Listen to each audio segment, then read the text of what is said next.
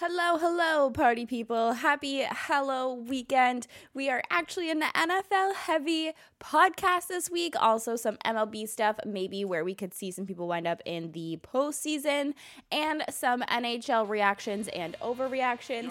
Thank you guys so much for listening to this week's episode. We love you. Let's have a good one. Let's go. It's Saturday. Yeah. Gonna talk a little bit, sip a little bit. Sarah. Kendra. I see you, ladies. Y'all know what time it is. Uh. Looking like you just graduated. Woo. Coming from a place they all gravitating. Woo. Looking like a boss, I just had to say. Woo. I know you got the sauce, no potato bread. All right, sis, knock him out, Mike Tyson. And I like it. Show me a place I can buy it. I'm Andy Towers, and you're listening to Saturdays and Seltzers. Let's fucking go.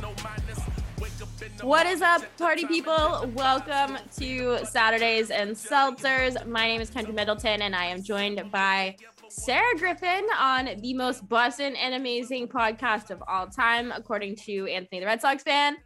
Sarah, how are we doing? Just dandy. How are you doing? I am not so dandy, but I will get into it. Um, I am drinking and I don't even care that this isn't a wine glass. It was just the most visually pleasing. um, so I'm drinking wine and I'm in my comfy because I'm sad. But uh we will go ahead and get into our HLH, is our high of the week, low of the week, and our unexpected hero of the week. Sarah, what was your high?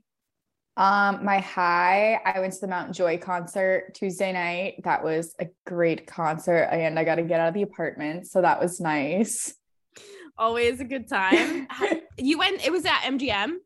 Yeah, and that it's actually my low. I do not like that venue. I was there last week, and everyone had been hyping it up, and I didn't love it. No, I wasn't a fan. It was a pain in the ass getting in. It took forever. And I get it's like a newer place, so they're still probably working things out. Then like the coach check thing is a disaster because obviously they have the bag policy. Um, we went up like four flights of stairs just to get to our seats, and that's a whole other thing I have to get into. But then, like by the time Mount Joy came on stage, was nine, and then they closed the bar at ten. everyone was like, there's not a bad seat in the house, yada, yada. So I was like, okay, well, it doesn't really matter where our tickets are then. Lie. See, I was like, cause yeah, we were way, way up in like the very last like top row. But so the row we were in, it um it was like barstool seats and there wasn't like they miscounted when they were putting out the barstool seats so there wasn't enough seats up there and so i was sitting in my seat and then the guy that was like the security guy that was in that area was like oh, can you guys like all slide down one? I was like, okay, sure. Cause this other couple came and they were supposed to sit next to me. They were like, yeah, can all slide down one? And still a chair was missing. So he's like, can you slide back? My coat was still on the other chair. I was moved for maybe three seconds. This girl sat down in that seat immediately. And I went to go look. She wouldn't even turn and look at me, just turned her head, plopped herself down. And so then I was just, of course, the odd one out naturally. like it was fucking musical chairs I bought. I was just like standing there. I had like awkwardly like grab my coat from and under your her. jacket was on the seat. Yeah, and she just like wouldn't even like turn in my direction to say anything. So then the guy came over. I was like, "I'm so sorry. Like, we'll go like get you another chair." Her boyfriend just sat there. Like, they never like. Excuse me, I'm a girl. get up would have it's, lost it. Coming over, like a chair is coming over. That I was just standing there. It was literally for probably two minutes, but I was just like, okay. I would have just been like, uh, can you like not touch my things? Thank you. I was up for maybe three seconds and I was sliding down to accommodate to them. rude. Rude. So rude. So yeah, that was my low. I don't really like that venue. Me either. So I'm glad we're on the same page. Uh, my high was Zappe Hour, which we will get into probably more because so much other bullshit came out today and this week. But I just have to say, that was probably like the funnest two drives of football of my entire life. Like, I was like screaming in my house. That was like the most exciting Patriots football there's been in a couple years now. it was so fun for like 10 minutes.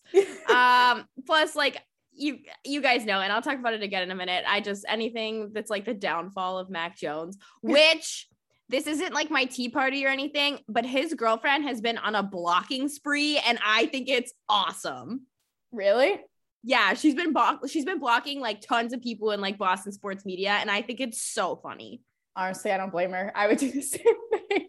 I yeah, I don't know. I'd probably be so, you. I think you could, but I just can't keep my fat mouth shut, and I feel like I would just like lose it on people. Although I do remember when that Jags coach's wife came after me last year, and that was so fun. so yeah, that was like the most electric, like two drives of football ever. Um, and then my low was my neighbors doing construction every day from like 7 30 in the morning to like 9 at night. Mhm. But, and we'll talk about the Jags again, but I just found out a couple hours ago, I'd already filled out my show notes, everything, that the Jags are shopping Josh Allen, which is why I am in my emotional support comfy and drinking a fat glass of wine because I am dead inside. like truly he is all we have left and if he is gone i swear to god i'm full tilt lions fan like it's Fair. me and josh or kill me like i'm out i'm so fucking sick of this dumb franchise ah! oh oh, sorry. My text messages are going off on my laptop. but I'm just so sick of it, dude. I'm so fucking sick of it. But I'm I'll I'll bitch about it again later. But that is truly like the bane of my existence right now. Um, my two heroes. One, Earl's has nine dollar espresso martinis for the rest of the month. like uh, the month of October. Yep. Oh, damn it. I know they're so good. Me and my friends got our bill the other night. It was me and three of my friends who went, or me and two friends who went. 12 espresso martinis and a basket of fries was our bill. So that was like the most epic bill I've ever gotten at a restaurant. like that's just ridiculous. Um, and then today you'll already have seen my Halloween costume by the time this comes out. Uh, actually, no, you won't. So this is a preview. I'm being Jeff Probst, the host of Survivor for Halloween, and I got my costume for eight dollars at Goodwill. Ooh. I know. So that's pretty swagger. All my friends are dressing up as like we picked like a theme because we're going to Mhm. a party. So we picked like Survivor theme, and I'm just Jeff, and then everyone's like their favorite player from Yeah. like other seasons. So it's just gonna be a shit show. Um, but yeah, wait, what are you being for Halloween? Uh, I'm being Daphne from Scooby Doo. Ooh, that's a good one. I saw your pink boots and I was like, I don't know what these are, but I like them. Oh, I wore them to the concert the other night actually because they're like they're really really high. So obviously I just wore them under flare jeans, but I'm so excited to wear them. And I was like, oh, should I return them? But I'm like, I'm just gonna try and make the most out of them as much as I can because I love them. But Yeah. I am a little annoyed because I'm, I'm not gonna name any names, but so me and one of my friends were like, yeah, let's do. She was one who suggested let's do Velma and Daphne. I was like, okay. Then like two days ago, she's like, oh, I don't want to be Velma anymore. I'm like, I already bought like dollars worth of stuff. I'm like, whatever. Like, I'm still gonna be Daphne. Like, I'm ex- I like the costume, so Yeah. whatever. Why would you suggest it? Yeah, that's like if someone bailed on me about to dress up as Jeff Probst, I'd be like, you motherfucker. Although I would have been more mad if I was the one being Velma because Velma, um, personally, my first thought, I'm like, why does would anyone want to be Velma? yeah, she's not that great. So like No. can't be can't be too mad, but I'm like, I, did wear pink go-go boots, so I'm happy. yeah, that's a sleigh. Um, all right, what's your hero? that was actually Oh, my hero. It that was your hero. weekend. Yeah. Okay. I Do you have any days Saturday off? off. So Yeah. sleigh. Sarah gone wild. it might be it might be low because I'm doing a whole weekend because there's only so much you can do in Boston if you're not like buy tickets to some goofy event. No, I'm not doing a bar crawl. Oh, that's what I'm roped into a bar crawl. I hate Sorry, I didn't mean to shit on your life. no, I've been on one bar crawl and I hated it. I hate bar crawls. I hate bar crawls. But this one, at least it's 3 p.m. to 8. So I'm like, all right, I can either bail out at like five and just like go off and do my own thing. yeah. Or I'm like, I could just go home after and it's only gonna be eight o'clock. I Yeah, don't like that's true. At all. But also the Yeah. ticket was $13 and like to get like tickets to like a bar night was like 50. I'm like, no. Yeah. To a See, shitty Boston bar, no. No, Halloween is not a bar holiday. Halloween is a house party holiday, in Mhm. my opinion. I would much rather go dressed up to a house party, fuck around, dance on a table, and drink my own alcohol than go to a bar with a bunch of people I don't know, dressed up weird and fucking being creepy. Like I house Yeah. party all the way. House party holiday.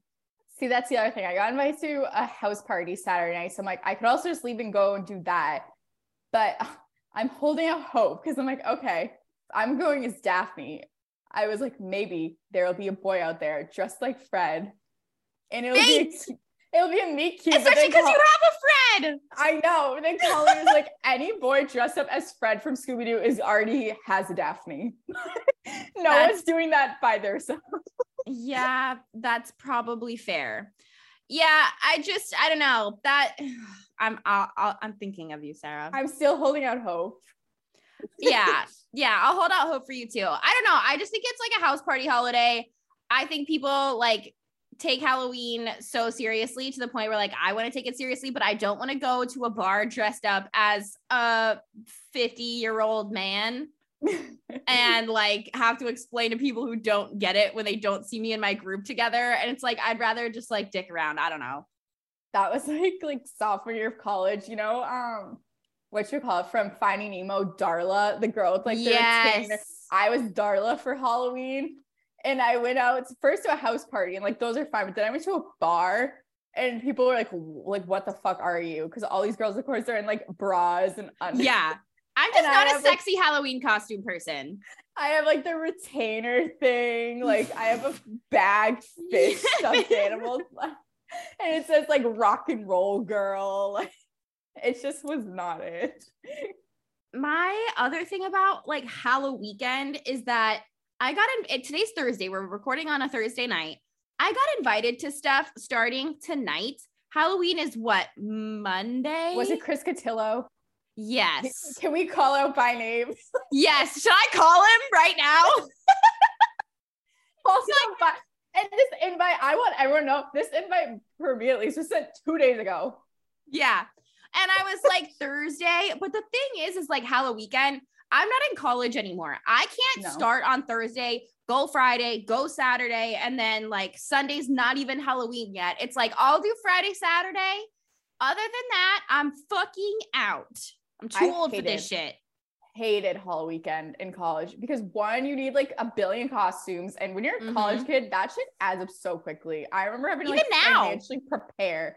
That's why I'm like now it's only one costume or bus, but Mm. You'd go out like four nights a fucking week. I know. That's Ugh. the thing too, is it's like I'm gonna go out Friday, Saturday. Saturday we're doing our survivor thing, but I'm going out with the same crew tomorrow night. So we're Mhm. all like recycling costumes. My friend's gonna be Ricky Bobby. She is gonna be a great Ricky Bobby, and I'm gonna be Ricky Bobby's wife. So like it's fine, it's perfect. And then sad, Yeah. like we're we're going to house parties both nights. So it's like we could rewear our costumes, but like we're just gonna recycle old ones. It's like whatever. And Survivor is so easy. I literally spent six bucks on my costume. Mhm. So yeah, I'm just getting too old for like the whole weekend thing. Like I respect people who do it, but I just Oh, I was like, I'm gonna take off one day, the Halloween weekend, and that's the only day anyone's gonna fucking see me. So I Yep. just picked the Saturday. go for it. I hope your bar crawl is not miserable. It- I'm sure it will be. Oh my god, I just looked at our notes and Sarah put in an NFL trade note. I can't wait. I I'm, like, did. I I don't know much about it. I just will I want your thoughts because I like now get all the notifications. But I'm like, hmm, this everyone seems happy about it. so- Wait, I'm about to expose Sarah for a second.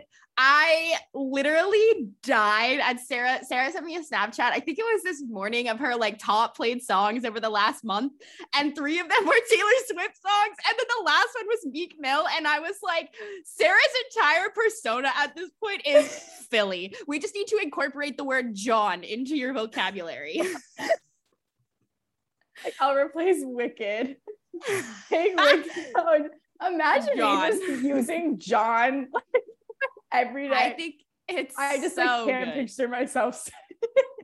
it's so good. But Sarah's entire personality at this point is just Philly.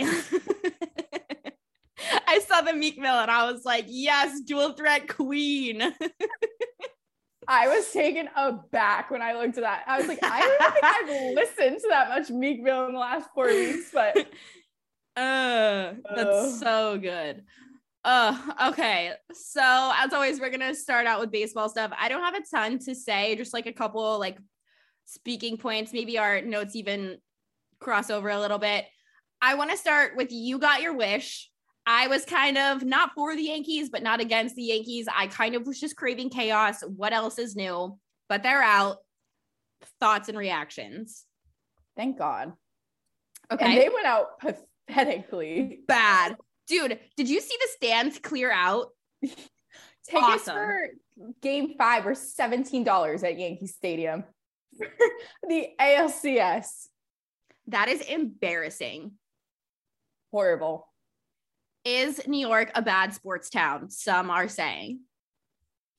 I just like that's the thing is like even I don't care if it's postseason something. I don't care if we're getting our ass beat. Like I'm gonna stay in those fucking seats. Yeah, they were just.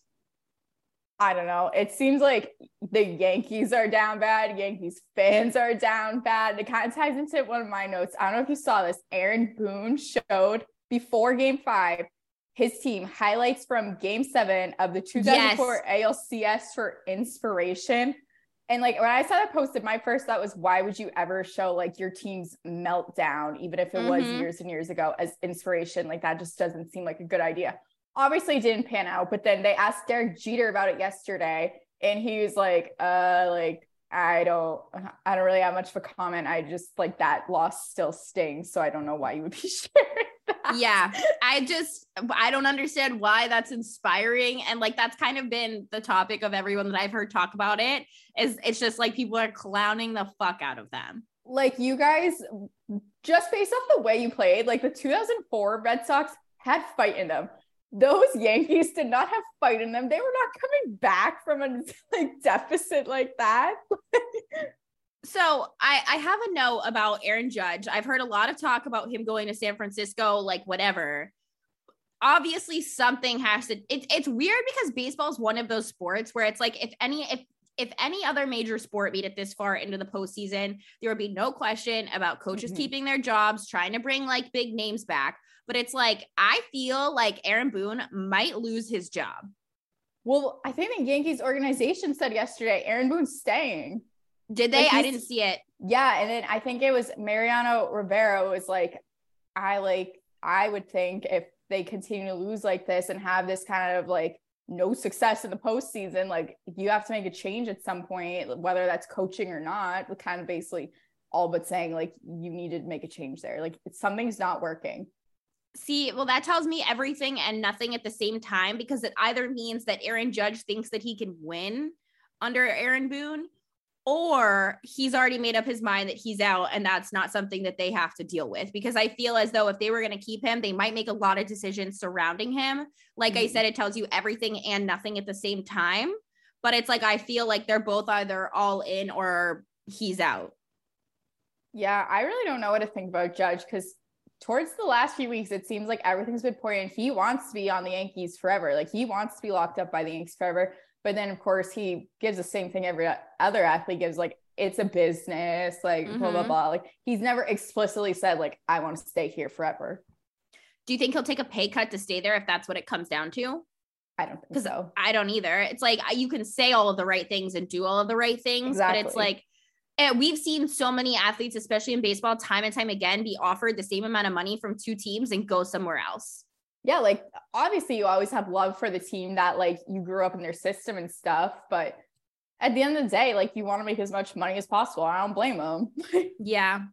The uh, only other thing I want to comment on before we move into the Devers stuff, uh, I saw that Bryce Harper in the dugout mouthing, I can't believe I just did that And it's like, I'm not a huge Bryce Harper fan. Like, I kind of lump him in with like Russell Wilson and, you know, players like that who it's like, I just, he's kind of cringe to me and I just don't understand it. But this was like a moment where he felt like a human and not just a robot. And I appreciated that from him. I was so happy because I do feel like he's one of those guys that like there was an article the other day like since he was 13 he's been hyped up to be this crazy player and it just feels like it's never really panned out for him like he yeah. has all these flashes and then of course as soon as he leaves Washington they win the World Series the mm-hmm. next year he is such a good player I think the expectations for him have just been so high even since like before he got into the league that now that he's able to like deliver a moment like that in the postseason and like sent his team to the World Series. It's like finally, like fuck you yeah. all. yeah, it's like I have been I, I, can't even imagine being in that position as a player. It's like that's something other than like doing that in the World Series, like that's something that you dream about your entire life. And it's mm-hmm. like I mm-hmm. feel like I would feel the same way, but I appreciated that from him just because I do feel like he's just one of those like athletes. He honestly, I shouldn't even said Russell Wilson. I should have said JJ Watt because that's the vibe he gives me. Just kind mm-hmm. of like a work robot, like just very focused on their craft and has like some funny one liners that might not be the most re- like relatable things from time to time but i appreciated like a relatable moment from bryce harper because i feel like we don't get them very often. Yeah i'm just happy to see he's having like fun. I feel like he's been kind of miserable for yeah. a majority of his career and rightfully so but yeah totally Okay, so kind of a huge topic for you. I mean, no, you're not as big into baseball as you used to be, but Rafael Devers is rumored to be re-signing with the Red Sox or in talks to do so, which obviously is something that everybody wants. Him and Xander have been kind of the conversation of the postseason. Do you obviously we've talked very many times about how we think that he's the most important, but do you think that that's just the only big signing they're going to make? How do you feel about it? What do you think the contract should be? Like, do you have any reactions? I'd be okay if this is the only big sign they make because if it's going to be what they're making it out to be, it's going to be like a long, long, like big paying contract. By all means, I'm totally fine with that. I think he's earned every penny of it, and I want totally. him like he's a foundation piece. You build your team around him, and we've all wanted Chaim Bloom to go and spend like that's who I want him to spend the money on. if you're yeah. not going to spend on a huge free agent, like spend it on Devers. And Devers comes before any random free agent to me. I don't care who it is. Yeah, agree. I mean, we said all of last year when this was kind of the talks that they should sign both Devers and Bogaerts, but if they had to pick or if fans had to pick, I think that there would be a bigger fight over Devers and there would be letting Xander walk. Oh, a thousand percent. Yeah. I don't know what this means for Xander. I'm like really like I've accepted that he could have played his last game with the Red Sox, but also I wouldn't be shocked if he comes back. But he's not going to take any more team friendly deals or anything, nor should he. No. So no, especially because he's been with the organization since he was 17. And yes, it's a business and you don't owe anybody anything, but like, damn, that's got to feel like a slap in the face. Yeah, like he already took one team friendly deal. He's proven himself. Like he's won multiple World Series. He's been a leader for this team now. Like he's one of the oldest guys on this team. Like it's such a young Red Sox team. And if like every like bad loss, every bad season, he's the one they put out there to talk. So give like even besides his actual performance on the fields, everything he's done for the Red Sox off the field, he deserves so so much money. And if the Red Sox aren't going to give him that, go somewhere where you're going to get it. I I agree. Thousand percent in support of that. Yep. Uh, yeah, I'm always pro player, so I agree with you. Two more quick baseball notes before we get into a couple football things. Um, I so I pre-schedule our clips like 90% of the time to go up and I pre-scheduled our your Phillies take about dancing on my own last week. And I saw that you responded to it and you were like, they're going to the World Series, dancing on my own is the Phillies now. So I see that you put that in our notes, and I think that that's so funny because I agreed with you and I still do. But like, if you make it to the World Series and what I fuck it. Yeah, I was like, all right, I like obviously they still just took back because Kyle Schwarber into that locker room. I'm not saying they outright stole it. Like they saw like yeah, they literally have Kyle Schwarber in the locker room, so it makes sense. But I'm like, okay, that Red Sox team lost in the ALCS. The Phillies are going to the World Series and they've made it their thing. Once you bring that song to the World Series, that's yours. Yeah. so I do, take. I do have because the Bruins but I don't know if you saw, they posted a video with Bergeron singing to Dancing on My Own in the locker room and everyone's dancing around. But it was the Robyn version, like the original version. I'll just go over that note actually now. I have it in the NHL, but so it's like a funny ass clip, but obviously it's the original version of the song. And I saw this Philly, like Philadelphia fan on Twitter. It was like, oh, Bruins ripping off Philadelphia sports. The amount of Boston people that immediately came after it was like, no, actually, you guys ripped off the Boston Red Sox. Like, and also this is a different version of the song. Yeah. Like, I'm sorry. Just let us have this. Suck it, nerd. How could you not know that? Yeah, I'm like, okay, there are so many ways you could have like dragged the Bruins. Dude. You can't use, oh, they stole that from us when you literally did steal that from Boston. Yeah. I had like not a similar thing because like someone was coming at me, but I was like, I guess like Clemson has like this like meet at the paw thing, like win or lose, like every home game we meet at the paw. And obviously they haven't lost in a long time. And it's like where fans can go and like meet the players on the field or whatever. And I tweeted and I was like, imagine storming the field after almost beating like Syracuse. And people were like, we meet at the paw. How do you call yourself a sports person? Like, how you don't even blah, blah, blah. And it's like, okay, brother. Regardless, I would not go on the field if my team almost no, no. Yeah. It's also how someone said that they avoid the fine of like storming the field by it being like a tradition or something. If I were every other school, I would low key start that fake tradition right now. So next time that my students bum rush the field, it's on a hundred thousand dollar fine for me. Are you fucking kidding me? Yeah. That's such BS. I like it's anyways, not baseball related, but sort of yes. Okay, you have one more baseball note. Yeah. Today, Brock Holt announced he's retiring from baseball. Congrats to him. I hope he is the next up on the NESN broadcast for the Red Sox booth. That's all I gotta Yes. say. Wait, that's so that's such a good take. I didn't even think of that. He was like the first Red Sox that I ever loved. And so it's like weird because he kind of feels like a childhood like favorite of mine, even though I was like definitely like in early high school or something. But it's just weird. I feel like I'm getting old. I'm just glad that he can always say he's the only player to hit a cycle in the postseason. Because if it like if there's any other like star player, that'd be kind of boring. But because there's utility man Brock Holt, that's like forever etched into history. I yeah, I'm happy, but I'm sad. You know, it's like I'm happy that he's like moving on and like, you know, is gonna enter this phase of his life. It just reminds me that I'm getting fucking old. Oh, me and my mom have been texting about it because, of course, she loves Brock Holt too. We like mm-hmm. love the whole family, just obsessed. So we've been texting about it all day. We're like, no, no, no, he'll he'll replace Eck. It'll be fine because he is. He's such a Boston guy now, even though he's from Texas. Like whatever. Like I know his family like lives here now. Like they're raising their kids here. I feel like he's always around. He still does a bunch of stuff with St. Jude's. I think he'd be great on a broadcast, dude. Yeah, get him in there. Yeah, I think that he would be awesome. Um, okay, moving on to some NFL stuff. Obviously, there are a couple huge stories this week that we quickly want to touch on. The first being, obviously, if you are new here, I am uh, an idiot and I'm a Jaguars fan, born and raised, unfortunately. This week, and I've aired a lot of my thoughts on Twitter, but obviously, I'm kind of dramatic on Twitter and a little bit more real about my sports takes here, as we both, I feel like, are uh I, we both just kind of shit tweet sometimes and i don't think people get it but so james robinson our running back i guess now former backup running back slash former starter situation was traded to the jets this week which I think is awesome for him. He was traded to a better team where he's going to get reps. He has like 10 games left on his contract, so he might get a new one or a bigger one or something else my thing is is he was an undrafted free agent who was on a cheap deal. He was productive.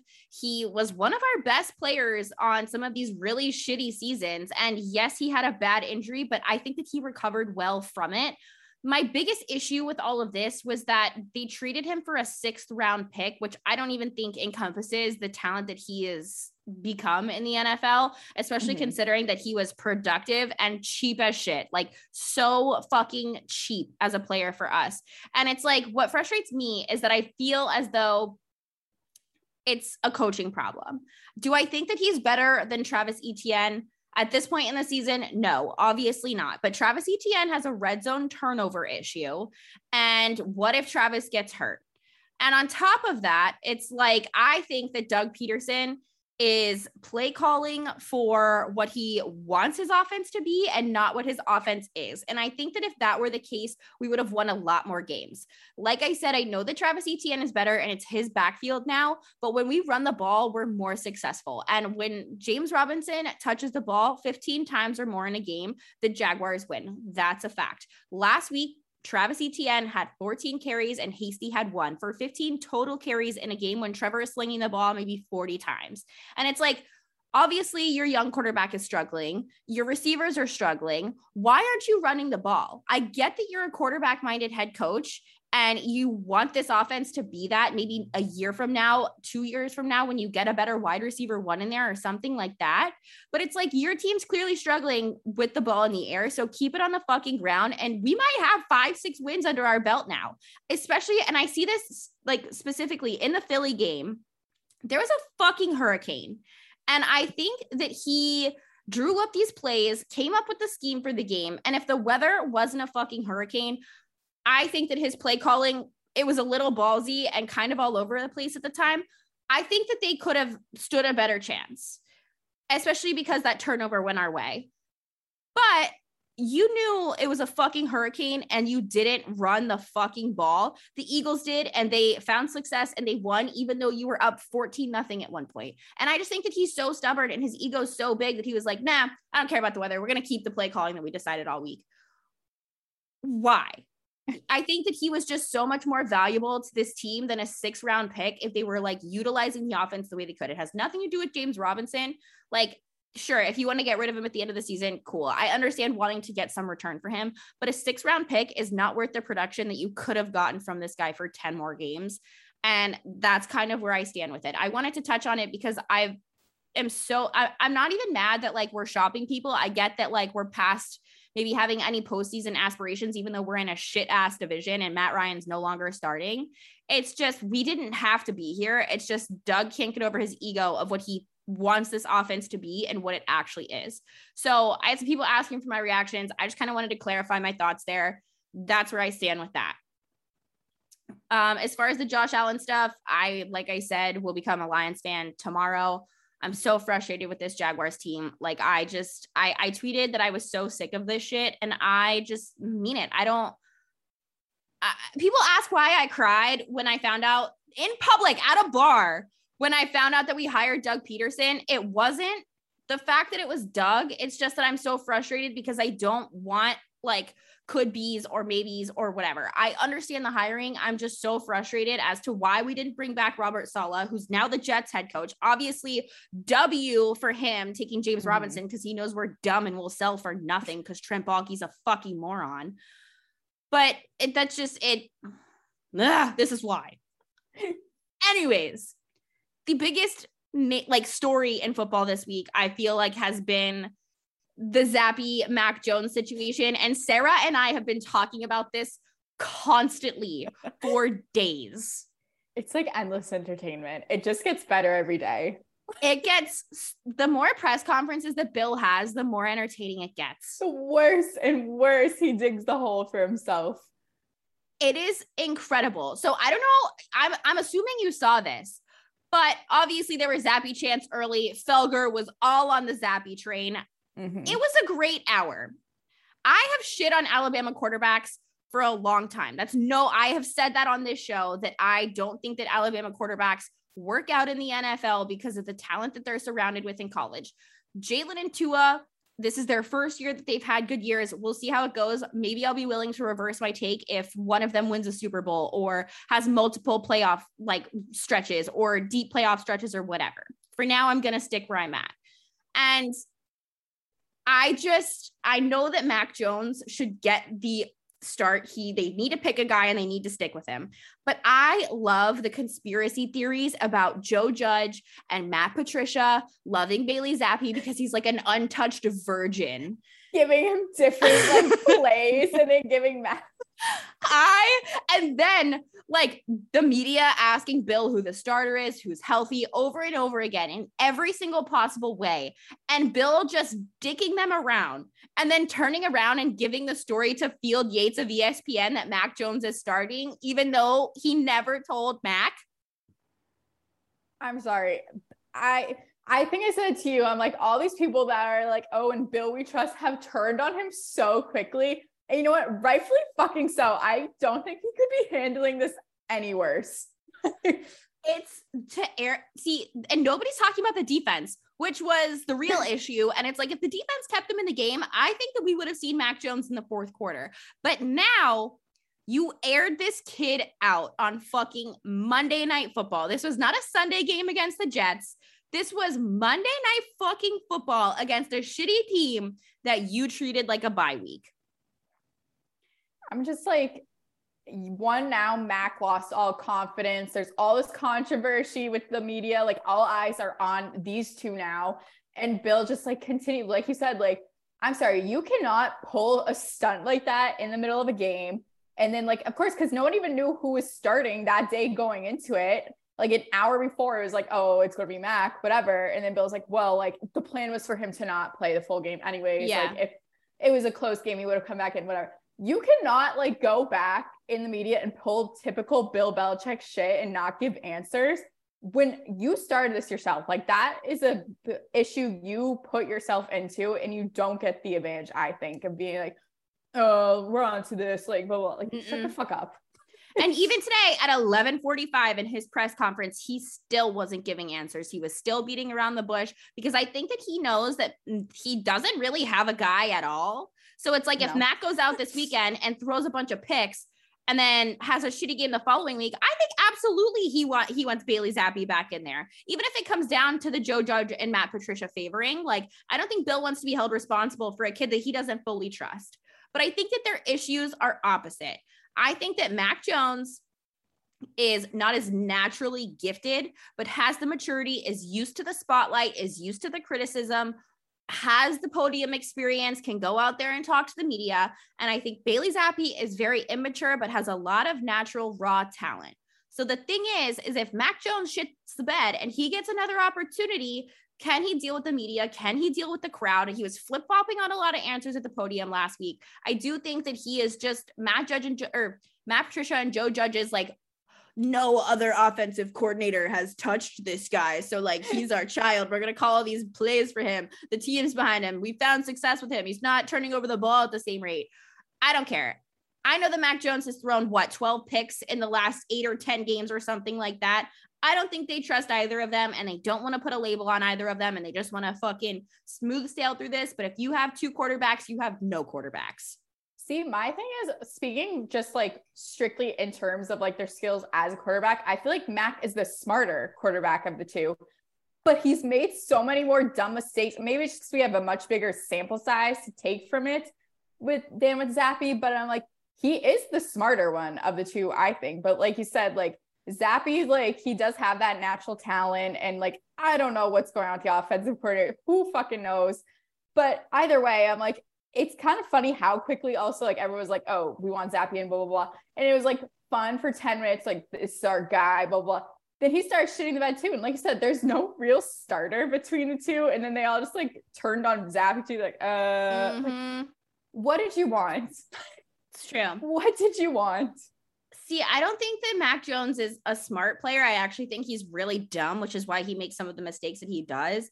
I just think that he has like experience making quick decisions because of the pressure he was put under in big games at Alabama. Mm-hmm. But I think that the issue that Bill has with him is because he is, has found a lot of success at Alabama, was the guy kind of across the nation in Alabama at a big school. I think that he has a fucking attitude problem. You think so?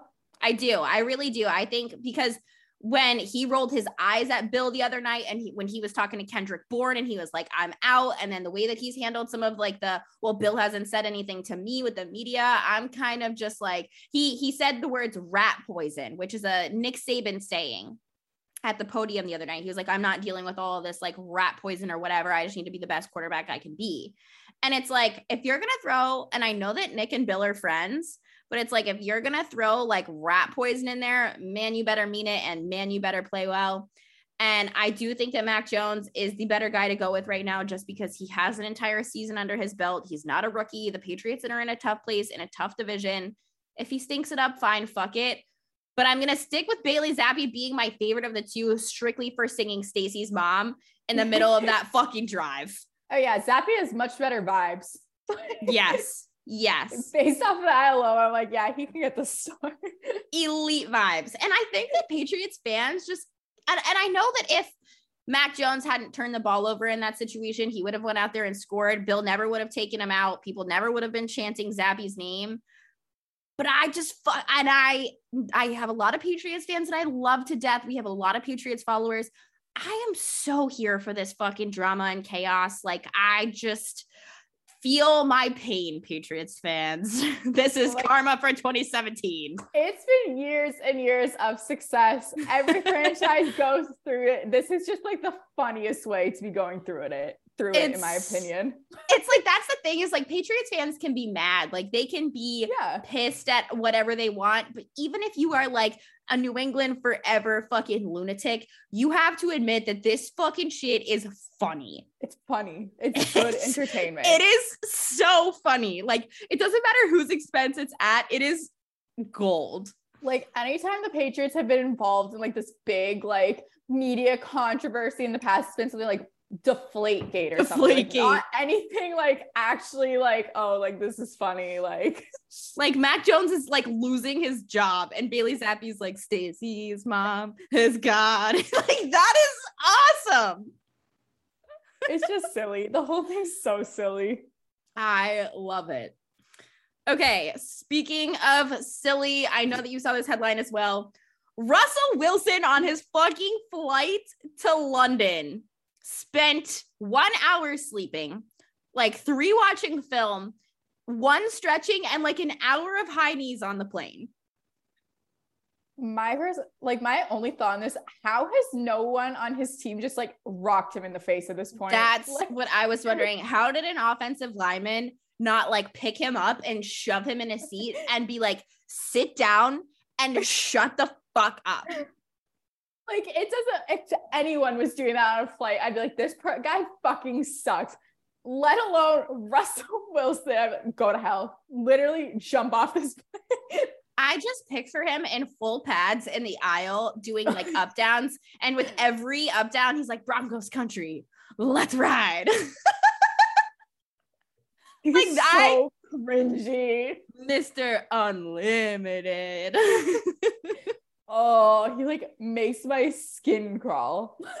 I just, how is that dude banging Ciara? it should all hope. Like you can do fucking anything if you're rich. like the opposite of like every hot perfect girl ever getting cheated on is Ciara with Russell Wilson. Like this is your golden ticket mid ass men. Truly. Like Truly. find your Ciara Find your Ciara. I just it I if I were on his team, I would have been like, yo, team doctor, give me a motherfucking Xanax now. Mm-hmm. I just and that's the thing too, is it seems in the last couple of weeks we found out a lot more about Russell Wilson's situation in Seattle than we knew. It's like Richard Sherman has come out and like spoken some not so nice things. Uh Marshawn Lynch said that if you wanted to get a hold of Russell Wilson, you had to go through his agent. You couldn't just call him. So it's like, I don't feel bad anymore. I think that we were all like, whoever his like marketing team, PR team was in Seattle was doing a great job of hiding Mr. Unlimited from the wild. That's all I have to say. Yeah. Yeah. What a um, downfall he's been on. Thank God. Thank God. I love the exposure. Um, I want to say Brady and Rodgers sucking is awesome. I had the conversation today of should I drop Aaron Rodgers from my fantasy team for Jared Goff, which is a conversation I never, never thought I would have, but I almost did it. Are I'm giving gonna? him I'm giving him one more week. Okay, that's fair. One more week. If nothing happens, he was calling for his players to be benched. So if he doesn't work it out this week, it's never going to happen. And I'm picking up fucking Jared Goff. um, Christian McCaffrey, the 49ers, that offense is about to be a fucking Swiss Army knife. I it didn't work out so well first week. I have no problem thinking it will turn around. And then Tyler, drum roll, please. Sarah has an NFL trade note, and it is the, I am peeking right. I'm gonna finish this entire glass of wine for this note. Sarah. Okay. Well, I put it because I don't know any. Obviously, you know, I'm like the most like basic, like bare minimum football fan, but I need your input on this because I know I need Meek Mill right now. the Eagles traded for Robert Quinn in exchange for their fourth round pick to the Bears. So I need your thoughts on this because I know Eagles fans are really excited and happy with this. It's like rich get richer type deal. Okay. I, first of all, kind of I I think that that is a beyond fair trade on both sides for them. I think Robert Quinn has been traded quite a few times in his career. I think that he's absolutely going to help kind of maybe push this Eagles team over the edge into maybe like a late postseason, winning their division, maybe a bye week situation. I think it's fucking phenomenal. I think a fourth round pick is also fair considering the age of Robert Quinn. But my favorite thing to come out of all of this was Roquan Smith having to leave the podium, fighting back tears after finding out that Robert Quinn had been traded. That is amazing. Real men cry. And I don't think, I know that they're friends and like best friends. I don't think he was crying because they're friends, though. I think he was crying because he was jealous. Because Probably. I would want to get out of Chicago Probably. too. Yeah. I think that he was just like, this is everything I wanted. I just he cried, and I was like, "Oh, they're just such good friends." I didn't even think that. Yeah, I wish that was literally. He's probably like, "This man's about to win a Super Bowl, and I'm stuck with the Chicago Bears." In Chicago. so I, I think that I think it's a beyond fair trade. Mm-hmm. I think Chicago's getting a lot better. They're finding themselves out. They're figuring out Justin Fields' role in their offense. They have some picks coming up. I I have faith that Chicago could turn a corner and I think that this benefits both teams. He, he could have been maybe worth something more, but I think a fourth round for his age and how much he's been thrown around. I think that this is beyond fair. I'm happy for both teams. I I hope he wins a Super Bowl. Hell yeah. If if the Eagles win the Super Bowl, can we go to the parade? Yes. Like I want to climb a greased pole immediately. I want to burn something down. I want to be like the picture of Travis Scott when everything's on fire with like the fucking microphone, just blasting Meek Mill and hitting shit. Dude, imagine if the Phillies win the World Series and the Eagles go to the Super Bowl. That city may not be standing. no. So I was listening to a talk radio show the other morning saying how the biggest thing that the Eagles could do to win a Super Bowl isn't signing anyone before free agency is over. It's the Phillies winning the World Series because that would just be like the added like sports town drama adrenaline that the Eagles need to just full send. Well, it's so funny because you know, obviously I'm covering the Flyers and so clearly the big focus in Philadelphia right now is the Phillies, and then second to that is the Eagles. But people keep asking like the players and John Tortorella, and I get it. Like it is an interesting storyline with like, oh, does that like light a fire under you guys at all? Like respectfully, like no. like someone asked because I think it was like the Flyers end up coming back in a game, and at the same time, the uh, Wells Fargo Center was playing. The Phillies came back at one of the NLCS games and they're like, "Oh, were you guys watching on the bench? Like, did that see you and like encourage you?" And I forget what player said. He's like, "I mean, you can write that it did if you want, but like we weren't watching from the bench."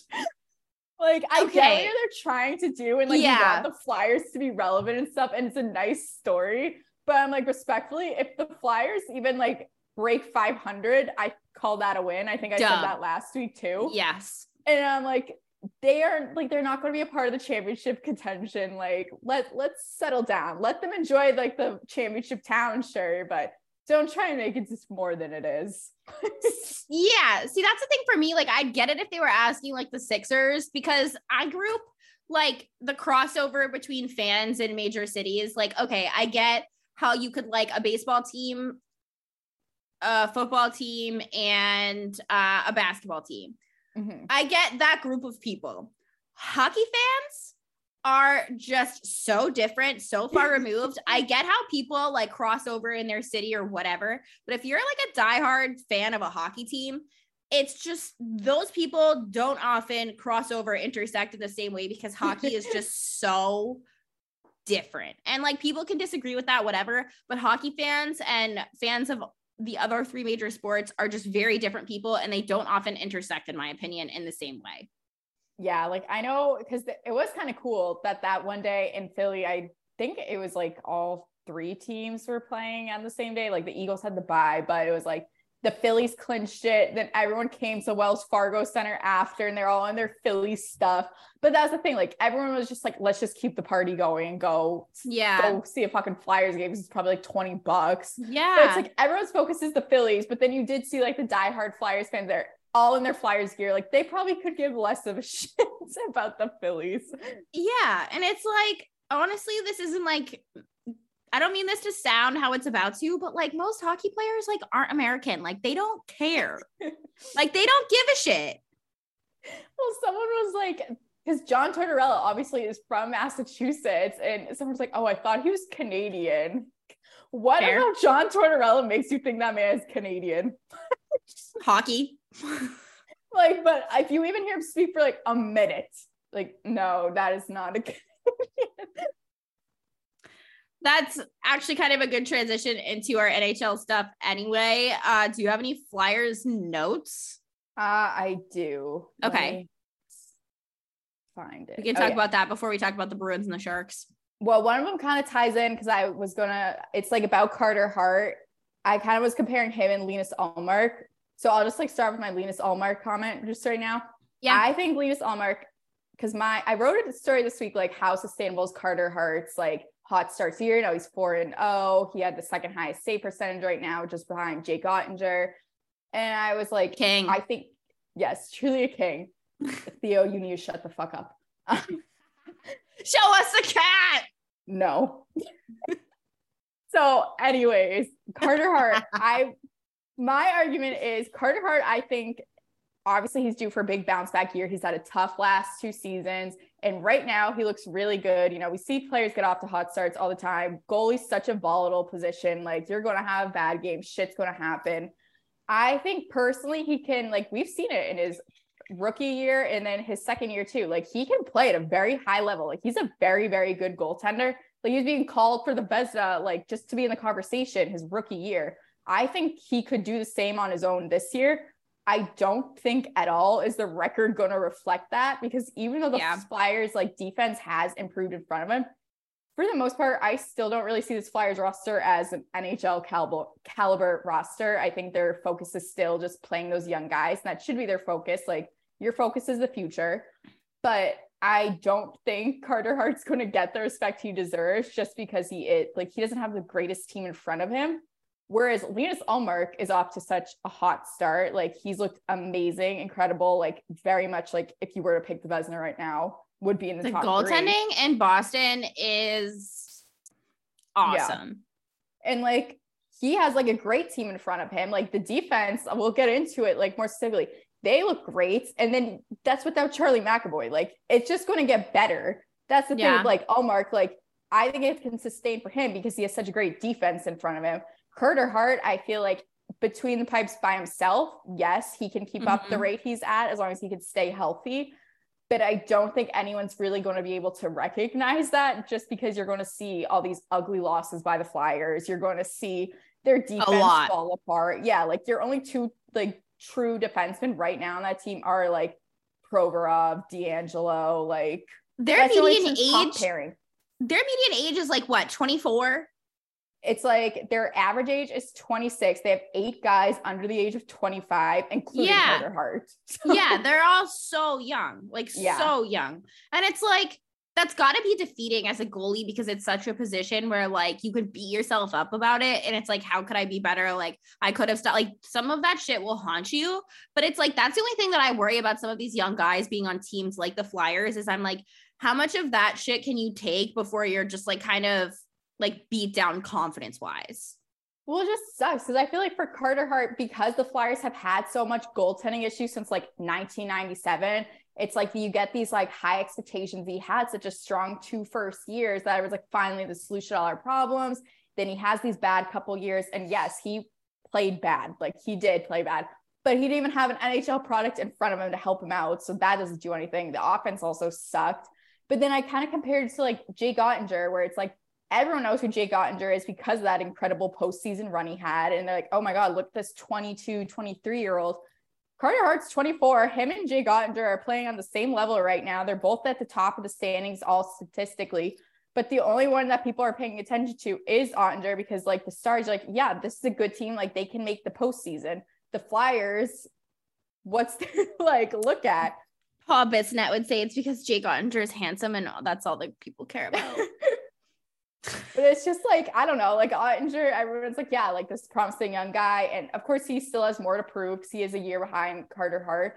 But like, God forbid he has a down year, which doesn't look like he's going to. But if he did, like, get torn apart, but at least you know, like, you have a product in front of you that can like pick up the pieces for you. Whereas Carter Hart does not. If he has a bad night in that, it's a loss. yeah, it's true. I will say, I know, like, obviously being without McAvoy sucks, but he has a career in the booth when his actual like hockey career is over because he was in the booth the other night and i mm. think he, he's obviously like kind of quiet and reserved. I think that he could like open up a little bit more if he got comfy but i really and like i had a fun time watching him in the booth. He's so cute. He's just like adorable. He's just he's like a golden retriever of humans yeah. Like he gives me golden retriever vibes. Well, there was this one time me and Jordan were out at Banners. It was right after the Bruins got eliminated last season.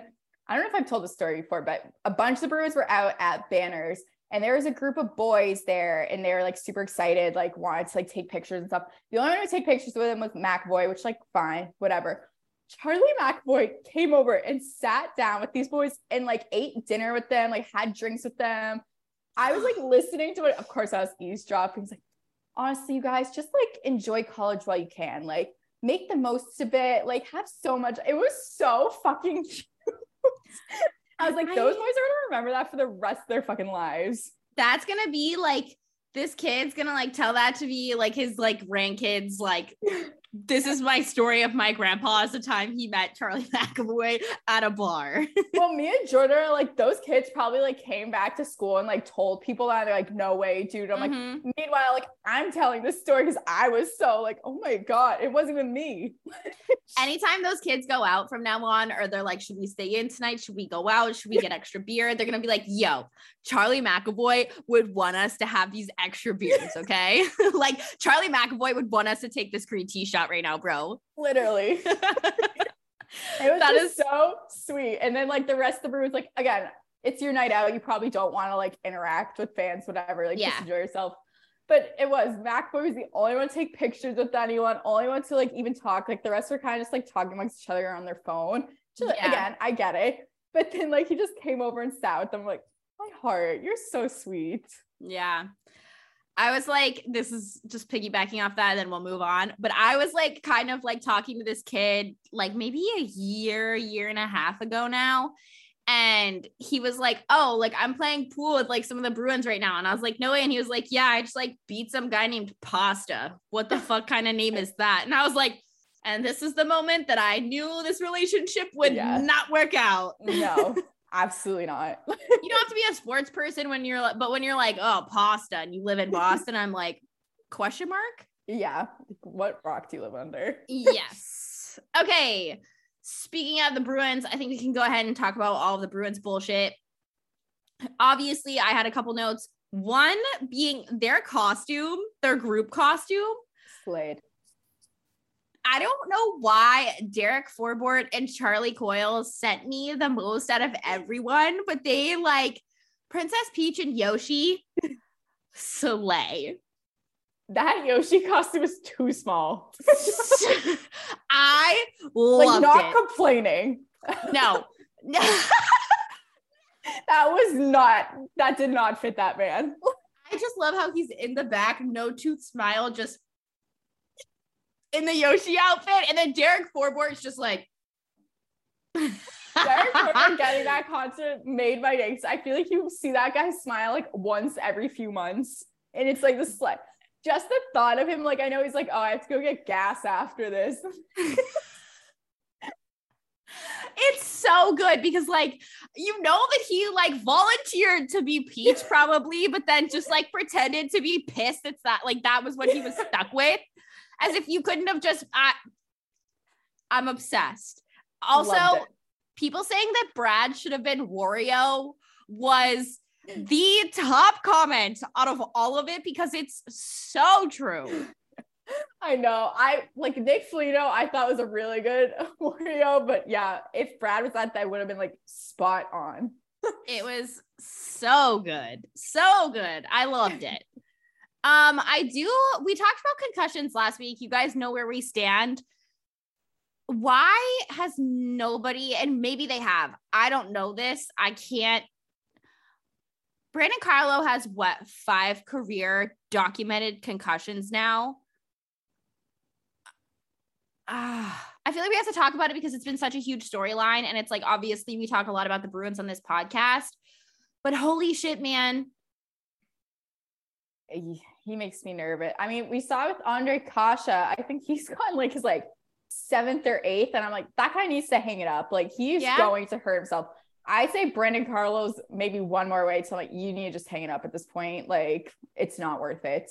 If I, if like he were my loved one, I just would be like, what are we doing here, bub? Like, I just, it makes me sad and scared. Especially in hockey it's like those guys like they they're like we're hockey guys like we don't like if you get injured it's whatever like all this stuff but when it comes to like concussions you just can't be fucking around Especially because like that's just what's documented. yeah That's the I mean, scary thing for me. every postseason we see it as soon as a team gets eliminated like this guy had like a broken femur a broken like yeah. laundry list of things that you don't know during the season Yep. Yeah, it's scary. And like I said last week, I just hope that it gets to a point, like specifically in football, but across the board in sports where like people don't feel the need to lie. yeah i agree Um, I also just have two more notes and then we can talk about some more Bruins. Or yeah, I've no, okay, yeah, I'm good. I'm good. Sorry. I just want to I we I hate to talk about like radio shows that are local on this show just Mm-hmm. because, but I do have to say LOL at Felger saying that Taylor Hall can't skate and then the night after him just like kind of putting on like a half clinic. Well, the game I went to last week, Taylor Hall was the one who scored twice. Like he won the game for them. He won it in the shootout. Then he had that game on Sunday. And I'm like, what? Like, Tuesday What- had another what goal. games are you watching? Like, I don't even understand what he's watching at this point. Because he makes all these comments. I'm like, none of these are even like relevant to stuff being like, you're not watching games. I refuse to believe he's actually watching anything because what? I don't know. I, it's like we know that they're mostly Celtics and Patriots. I get it, but it's like, why would you have such a blasphemous take? Like, it would take you two seconds to look at a score sheet. Mhm.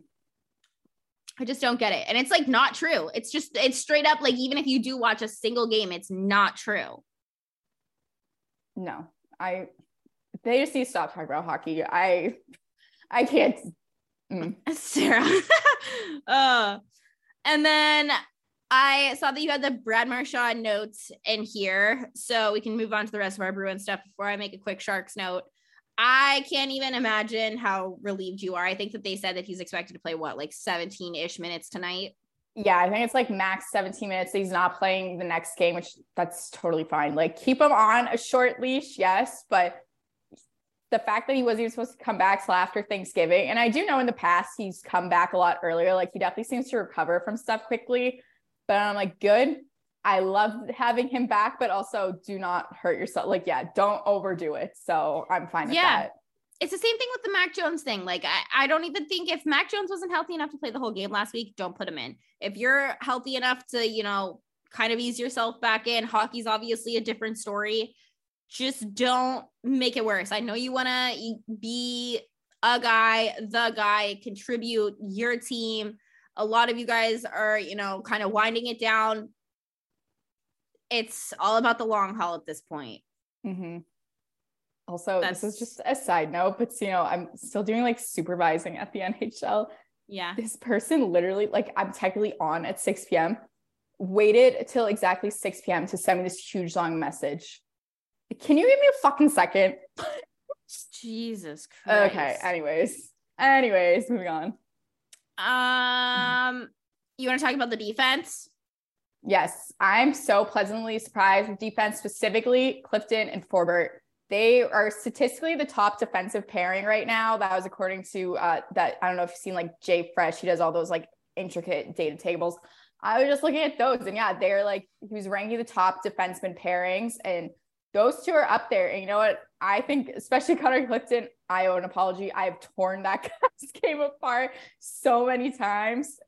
He has really stepped up. I think we said that last week that both of them have stepped up. Like they look really good. And the fact that you're adding McAvoy back with Lindholm is huge. And I think huge. for the first time, we're seeing an issue, not just on offense, like now that Brad's back, like, oh, who's the odd man out, which we'll get more into. But once McAvoy comes back, like I know Riley's not playing tonight. It's like you have too much talent. You don't know what to do with it all. That's a great fucking problem to have. I love that Connor Clifton is obviously a physical player. Like he is a very physical player. But I have to say that my favorite thing about like Forbort is that he's not just physical when he plays, he is physical down to like the second whistle. Like mm-hmm first whistle, he obviously, but he will throw some bows. Like he sticks up for his guys. And I just, I know that we have said some things about him, especially last year, that like he wasn't the biggest contributor in certain situations, but both of them, I think, have really stepped up, had a good season so far. And I love that they both have a lot of attitude and a lot of physicality. And I appreciate that in not just a hockey player, specifically on defense. I just think it's wild because last year, before, especially before Lindholm came, it was just like we are talking about this entire defense is just Charlie McAvoy. Like he's playing 30 minutes every night. He's the only one doing anything positive on the ice. And yes, he's one of the top defense in the league. So you would hope that. But it was literally like if Charlie McAvoy doesn't have a perfect game, like your defense is non-existent. And I think Matt Grzelcyk is a solid defender too, but again, he's not a top top defenseman. So yeah. Well, we I'm talked about that. I'm very happy with this defense right now. Yeah, especially because like there's not a lot of changes on the defensive side of the puck this season for the Bruins. And last yeah. year we were raking them over the fucking coils because mm-hmm. it like you said, if Charlie McAvoy wasn't having a perfect game, we made all of the oh my god, Charlie McAvoy's back has to hurt, like blah blah blah, all of those yeah. comments down the stretch. And it's like it this doesn't even seem like the same defense anymore. Like the same lines. Like it's just uh, these players, like, yeah, a couple things have changed and people are out and whatever, but they just do not seem like the same players. And thank God. Yeah, that kind of ties into my next point, which is just like Bruins are exceeding all expectations right now. And I think that my two biggest roster questions are one, Craig Smith. I feel like he's someone that we haven't seen a ton of this year, which is weird because last year I feel like he was a very important part of this team. And I don't think by any means Craig Smith is a top six player, especially given the amount of talent on this roster. But even just the way he's like been used on the bottom six is like weird to me. And when we have seen him, he's kind of invisible. He's not doing much. Seems like a good trade candidate. But I also feel like he's a very streaky player. So I'm like, if you can get like in a groove, but I just don't know how he's going to get into a groove when he's not playing that much. Mm-hmm. Then my other question with this roster, why the fuck does Trent Frederic get so many chances? There are so many, like Jack Studnicka gets the one game up, it was bad game, immediately sent down, whatever. Jack Studnicka is easily a better player than Trent Frederic. I get like just based off of position alone, there's more opportunity for Trent Frederic on this roster. He is not ready for the NHL. Like he's had more than enough chances. He's had so much regular playing time every time he's on the ice, he's either invisible or makes a silly mistake. And I don't know if it's because he like will rack up an assist like every four or five games or something, or like get one goal every four or five games. I just like don't understand why him specifically gets so many chances and these other young guys are just sitting in Providence. Yeah, it kind of like gives me like not to like shit on anybody, but like it kind of gives me like Zach Senyshyn vibes. Like he just mm-hmm. underperformed anytime he was pulled up. It like obviously I'm not a Bruins fan, so the Trent Frederic stuff doesn't bother me. I get why people are pissed because he doesn't perform to like the expectation, but it does make me more upset that Studnicka is not getting the opportunity that he deserves for someone who's obviously of lesser value. Like Frederic was in pretty much a majority of the games last year. He's pretty much always on. Like he's been benched a couple times this year, yeah. But then like today, he's taken out or he's in the lineup, and then AJ Greer's not in the lineup. Who yeah, as someone told me it was like, oh, well, he didn't have a great game last game. I'm like, Trent Frederic hasn't had one good game. Greer's had multiple good games this season. Like, why are you benching him for a guy who hasn't done anything to me? I think he's the odd man out on this roster. It's not that big of a deal because you do have like, especially on your bottom six guys now, like Nick Foligno, who have stepped up. I think uh, Tomas Nosek is another one who's kind of hasn't done much, pretty invisible. But again, because this team is so like there's so much depth everywhere, it's not as noticeable. But I think if I were to take a couple oddmans out, it would be Frederic, Craig Smith, and Nosek. So I just want to circle back to your exceeding expectations comment. Obviously, they are exceeding expectations as is. And now you're getting Marchand back, you're getting McAvoy back.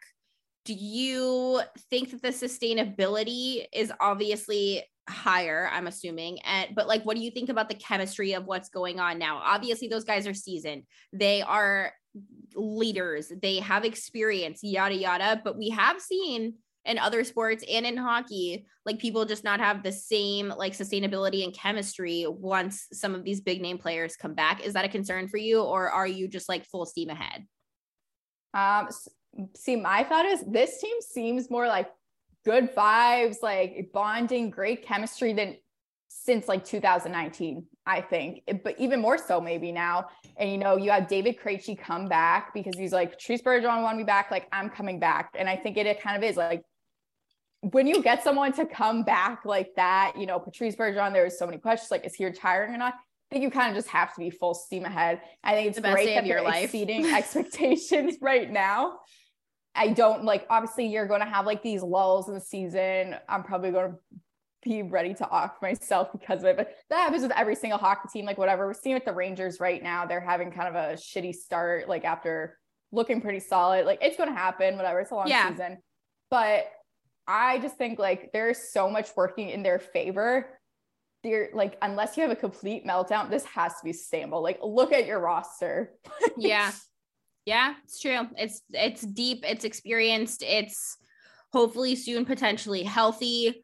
Um like, any more Oh, go ahead.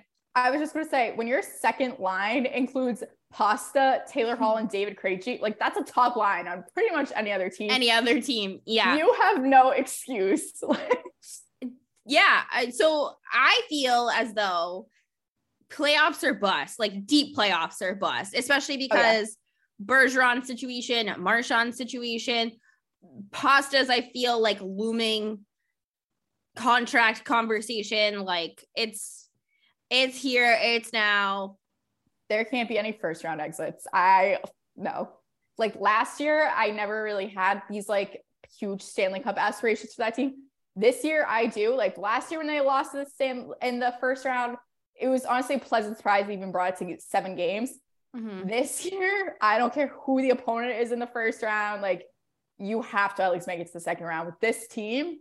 Yeah. with that was your roster, there's no excuse, in my opinion. Yeah. Okay. Um, any other Bruins notes? Nope.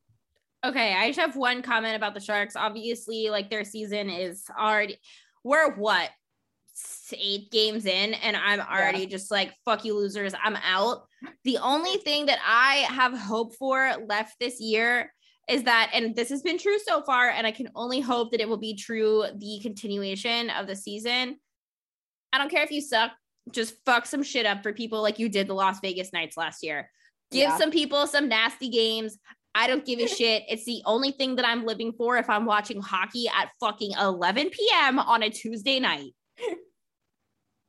That's it. Yep. Chaos. That's my only Sharks comment is I don't want peace. I want problems always. Okay, the rest of our hockey notes are yours. We have one NBA note and then into our closing stuff. Yeah, nothing too crazy. Um, Claude Giroux will be meeting with the Flyers for the first time since he was traded next Saturday in Ottawa. Obviously, it's not going to be in Philadelphia, so I'm sure that whole game will be. I think they're the Senators are coming to the to Philadelphia the next week, so I'm sure there'll be a huge thing for that. But a lot of like Philadelphia fans were upset because Claude Giroux when he got traded to the Panthers was like, oh, like I'm not ready to give a formal goodbye right now. Like it's coming. Then he never made another post about it, whatever. And like, okay, we're getting ghosted. Like it's just never going to happen. But so one, the fact that he's now going to be meeting with the Flyers for the first time since, and then also I saw some stuff. Uh, his wife posted on her story that they like the family was spending the day with the Players Tribune, usually when uh athletes like talk to the players tribune you know it's going to be something like that's going to make you cry so Yeah. i feel like flyers fans are most definitely getting the goodbye they've been waiting for and it's probably going to make everyone cry just because who the fuck doesn't love claude giroux I love him. That was what I was just gonna say. Is it's like you're not getting ghosted. I don't think that he's that type of guy. I just think No. that I look at him and I'm like, he's just so emotional that he can't do it. You know what I I- mean? like, I made a tweet the other day. People kind of dragged me for it. I'm like, maybe it's just my taste in men, but I was like, why? It was kind of like a dig at Paul Bissonnette and how he's like, oh, girls only watch hockey for Tyler Seguin. I was, Who the fuck's watching hockey for Tyler Seguin when there's Claude Giroux? I think Claude Giroux is so, So- fucking handsome. yes. Beautiful man. I don't think that these dumb straight motherfuckers like Paul Bissonnette get the female gaze. no. Girls like bisexual men or bisexual looking men. Why the fuck do you think girls like fangirl over Harry Styles and whoever the fuck the kid is that played Spider Man? And if you're us, Claude Giroux, like the female gaze is real. Shut the fuck up, Paul. I'm like, Claude Giroux is a man. Like that, the facial hair, like everything. That's a man. Pretty Tyler men. Seguin, I'll admit, when I was like 13, 14, obviously, I was like, I love Bruins. I love Tyler Seguin. I still have my Seguin jersey. I have my Seguin jersey. And yes, Tyler Seguin was my favorite player at that time because he was hot and I was a little 14 year old. I'll fully admit that. Also, he was 19. So I was like, I mean, it could happen. Yep. Yes. yes. Sarah, young Sarah, promiscuous. Yeah, but I'm like now I'm like yeah, like he's a conventionally good looking guy, but Yeah. it comes back to the female gaze thing. It's almost like when guys are so conventionally attractive, you're like, okay, yeah i it's not like i like i like manly men don't get me wrong but like bi men or like metro men have my heart the female gaze is fucking real if you look like you take care of yourself and you shower and cut your nails each week like i'm in Claude Giroux is like the manly man. Like he Yes. is chef's kiss. Oh, yes Beautiful, man. that is our man all right. Billy- well, that was like billy and claude Giroux. I'm like, uh. Anyways, my other two notes. One, this kind of ties in with the set. Well, it does. Josh Norris could be out for the entire season. That's a huge blow for them. Um, yeah, that's tough, especially because they are like this is going to be an exciting season for them. And now you're losing one of your top forwards. That fucking sucks. I hope it's not the entire season, but it doesn't sound too great. He might need surgery. especially because a couple weeks ago we were both sitting here talking about like they even have a little bit of depth going on like they you Yeah. know that yeah yeah That Yeah, it- sucks. yeah and it's different in hockey because like you have it's not like you're like a team or a unit or whatever you have a line which is like a unit but like once that takes a blow like that's it's there's way less people on the ice in hockey like it's a big deal Yeah. Then my last hockey note is just the poor Canucks have yet to win a game. They are like 0 and 5 and 2. People are throwing jerseys on the ice. A couple, I'm like, we are seven games in. That's brutal. I have a story for you that happened to me today. When I went to the thrift store to get my Jeff Probst Halloween costume, someone had donated like their entire life collection of Canuck shit at the Salvation Army. In Portsmouth. So if you are looking for some Canucks shit, it's at the Salvation Army in Portsmouth. Like an entire, like literally life's collection of Canuck shit just donated. Canucks fans are down bad. I, I don't blame them, but I'm like, all right, it's still early to be giving away everything you own. I was just like, God damn. Uh, also, it was pretty good. I have to get up really quickly because Theo, I think, is locked in somewhere. So okay, I have a basketball note that I'll get into anyway. Um, I just have one basketball note really quick while Sarah takes care of the cat. Grant Williams got ejected the other night, and I think that it was fucking hilarious. For some reason, as of late, Grant Williams is kind of turning in to the Draymond Green type of player for me. I feel like Celtics fans are going to hate that take, but he just, it's not that I think that he's like a dirty player. I think at times he definitely is, and his attitude gets the best of him. But I just, he gives Draymond Green vibes to me. And we've gone into the Ime Udoka Joe Mazzulla situation, but it's just very evident to me that both of these both of them have like attitude issues and while it's funny for people on the outside it does concern me for Celtics fans um, I was just saying how I think Grant Williams has Draymond Green vibes after his ejection the other night at times. Ooh. Which we got into the Joe Mazzulla and Ime Udoka situation, but their eject their ejections for me, just like I think that they both very clearly have anger problems, and if I were a Celtics fan, that would concern me. Mm-hmm. So that was my only NBA note. I just I feel like I get into hockey before I can get into basketball because of football and everything else going on. The sports equinox really does it in for me and it's it's so hard to get basketball here, like of like the Bucks and stuff. I'm just like I always say, oh yeah, I'm gonna get into NBA this year. I never do. I don't think I, I think I'm just like way too far up hockey's ass to even like go anytime. Because I'm like they play at the same fucking time. I, I know. Mean, yeah, the Celtics and Bruins usually don't play on the same nights, but I'm like for the most part, it's just too much going on at once, and I cannot yeah. bring myself to get into it. I've been like triple screening it. I don't know how I'm doing it, but I'm trying. um, moving into our closing segments. Neither of us have a pop culture segment this week, but I guess we could throw out that I guess Travis Scott is cheating on Kylie Jenner. Oh yeah, I'm like okay, shocking. yeah, I don't know. I feel like I, whatever. I don't care. It's kind of tea, but like I don't. Whatever. Fuck it. Mm. Um, tea party segment. I was gonna ask you about the Taylor Swift album, so I'm glad you put it in here because I want to talk about it, but I want to get to your note first. Uh, I don't know if you saw this, but so Taylor Swift released a music video for one of her new songs, Antihero. It like if I'm sure you haven't seen it, but so the Taylor Swift documentary that's on Netflix, uh, she talks a lot about the eating disorder that she's gotten over the years. Because there was at some points, everyone's probably seen pictures like she was yeah. sick thin at points. Mm-hmm. I do remember and, this. Yeah, like when you're in the spotlight, like that happens. Totally. It's hard like, not to, even if you're out of the spotlight. But so she's been very open, talked about her eating disorders, and then like on the flip side, when she did gain weight, like magazine covers like is Taylor Swift pregnant, like blah blah blah, like just tearing her apart. So then in this music video, that song's basically just about her struggles with her body image.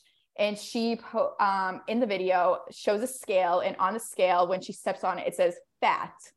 And people were outraged by this. It was like that's so fat phobic like all this stuff like huge controversy over this. And to the point where youtube took the scene out of the music video. I think somewhere else took it out of it.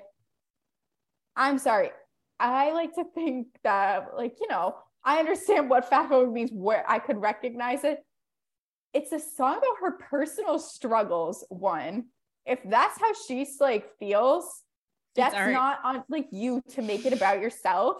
Yeah. One. Two, yes, I agree with that. Two, like people, it's okay for the media to call her fat, but when she does it herself, it's like you're the worst person in the world. Like you don't care about anyone, blah, blah. Why don't you talk to the media who will call any celebrity fat if they're over like 100 pounds? why yeah. aren't you freaking the fuck out about that? And like, I don't, I just like, I hate being that first. Like everyone's so sensitive, but it's one of those things where like this just like wasn't about you. It's a Gen song Z, about her personal body image issues. I'm not a Taylor. I'm not a Taylor Swift person. We go over this all the time. I got a song into her new album and had to turn it off because I fucking hated it. Like her music's just not for me. Whatever. I will die on the fact that Gen Z gets their feelings hurt on some dumb fucking bullshit sometimes. I do appreciate Gen Z. I love the backbone of Gen Z and I love a lot of the shit that Gen Z fights for. I'm a member of Gen Z, you're a member of Gen Z, but sometimes this shit just goes a little too far. Like why are we offended by everything? And I'm I'm I'm kind of a wackadoodle. Like I'm pretty far, you know, I whatever. But like sometimes I'm just like, can we shut the fuck up? It's just for me the like hypocrisy of it all because it's like Gen Z also, like you said, like they're very open about everything. Like they like to talk about like I mean issues like this because in the past you don't see that a lot in the older yeah. generations. And to the point where yes, now like it's normal to talk about like struggles with eating, like eating disorders, whatever. Like, and here this woman with this huge platform, like she's this like big pop celebrity is like, here's my personal struggles. They're like, no. What the fuck do you want her? She's like, all right, let me be quiet and not then, talk about body dysmorphia whatsoever. Like it's an imp- like literally an issue for everyone in this fucking world, including Taylor fucking Swift. So I don't know. I was just like, and I think it's really just bizarre that YouTube like went as far as to take it out. Yeah. Like, there's so much worse out there. That's Andrew stands- Tate was there for how long? I'm like Kanye still remains on the internet, but yeah. Taylor Swift calling herself fat. Like she wasn't calling any of you fat. Like I don't I don't know. Yeah. I yeah, I I think that she's well within her right to do whatever with that video. I will say I was I did think it was a little weird how last Thursday night the entire broadcast they were like, oh, Taylor Swift, sneak peek of her new album coming up, Taylor Swift, blah. And then it was a silent, like 30 second commercial with like five clips from like all of her music videos. And that was it. Like no music, no nothing. Oh, see, that's where I do a ta- I beef with Taylor Swift when it comes to that type of shit because I actually have another comment just about Swifties in general. One, because they make out every little thing she like, oh my god, it's an Easter egg, blah blah. blah that woman, like, she like baits these motherfuckers. Okay. Like, you think you're getting some big thing and it's like a two second clip. Maybe I just don't have the like mental capacity in me to read into every little thing like some Swifties do. I'm like, either release the song or don't. Like, yeah, I don't have time to bat around the bush like this. Yeah. And I know other people love reading in that type of stuff. I do not. No. And that kind of brings it, and this kind of loops into your tea party. Swifties need to like because you know Taylor Swift has that song on her new album called Karma, and yeah. like, oh, isn't that interesting that the week that Kanye like is losing everything, like Taylor Swift's new album comes, I'm like, you understand he's literally like hate criming people. Do not bring Taylor Swift and petty pop culture bullshit into this. This has nothing to do with her. Like this, like he's an anti like, oh my god, I'm like, you guys need to shut the fuck up and learn to read the room. yeah. That yeah, I I agree with that. And I can't say it because I'm obviously not a Taylor Swift fan, so I'm glad that you did because I agree with you. But my tea party obviously being that Adidas dropped Kanye West not because they wanted to. No. Let's not even fucking still give him the credit. no. And then he tried to go to Skechers, and Skechers was like, I don't know what the fuck you think this is, but it is not this. It's and run by Jewish people literally owned by Jewish people. Literally. And it's like, I just this is no longer getting to a point where anyone can defend Kanye. If you are still a Kanye fan, please don't follow us. Please don't listen to our podcast. I am against any anti Semitic comments. I just fucking. How how did we get here? I just like don't get how he continues. Like we've seen it like Instagram, Twitter, they'll take people like Donald Trump has not seen the light of day on mainstream social media. I'm Like, okay, like yes, he was tweeting some fucking insane shit. But I'm like, none of it was openly anti-Semitic, like what Kanye's doing. He still just remains. yeah. He basically had to like threaten Adidas to like drop him, which is ridiculous. Yeah. Um, on a lighter note, I have a tweet of the week. Very generic. I don't know who runs like the. I think it's Nabisco, but like mm-hmm. any of their like social media, but like the Cinnabon, Twitter, the Ritz crackers, Oreos, like all of that. are just horny on main 24 7 with each other. And it is so fucking funny. I love like a big moment on social media where like brands will do some like cheeky shit.